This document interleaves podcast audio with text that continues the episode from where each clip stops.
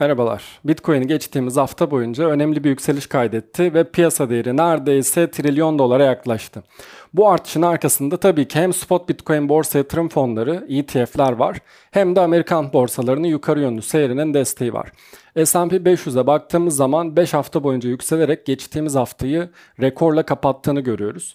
Burada yapay zeka hisselerine yani teknolojiye dair yönelimin kriptoya da olumlu yansıdığını söyleyebiliriz. Spot Bitcoin ETF'lerine bakınca ise yaklaşık bir aylık süre içerisinde bu yeni çıkan fonlarda 200 bin üzerinde Bitcoin toplandığını görüyoruz. Grayscale'in fonu hali hazırda Bitcoin tutan bir fonken borsa yatırım fonuna dönüştürüldüğü için onu hariç tutuyorum. Buradaki yeni çıkan fonlardan bahsediyoruz. Onlar içerisinde bir açıdan bakarsanız 21 milyonluk Bitcoin arzının %1'ini şu an ellerinde tutuyorlar diyebiliriz. Buradaki alımlar gündeme gelen genelde alımlarıyla gündeme gelen MicroStrategy'nin elinde tuttuğu 190 binden de halka açık madencilik firmalarının toplam tuttuğu Bitcoin'den de fazla.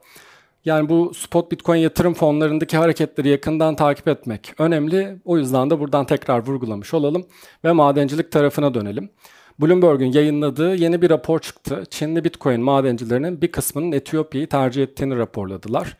Çin'de de Etiyopya'da da Bitcoin resmi olarak yasak. Ancak Bitcoin madenciliği Etiyopya'da yasal. Çinli şirketlerde Çin'deki yasaktan sonra bu madenciliği taşıyacak ya da yeni yerler açacak arayış içerisindeyken düşük maliyetli olduğu için Afrika ülkeleri onların biraz dikkatini çekmeye başlıyor. Bloomberg'de buradaki raporunda Etiyopya'daki enerji şirketiyle anlaşmalı 21 tane madencilik kurumu olduğunu, bunların 19'unun da Çinli olduğunu söylüyor. Buradaki siyasi ve politik eksendeki risklerde detaya girmeyelim ama asıl burada çıkarılması gereken sonuç Bitcoin madenciliği için kurumların uluslararası bir arayış içerisinde olduğu.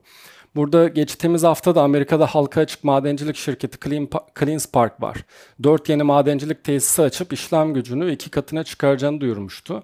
Onunla da birazcık birleştirirsek son dönemde madencilik alanında rekabet kızışacak gibi duruyor. Zaten önümüzde de halving dönemine yaklaşıyoruz. Bitcoin'deki yarılanma da gelecek.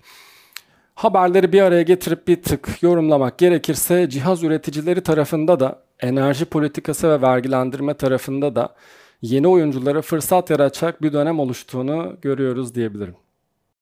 Haribo.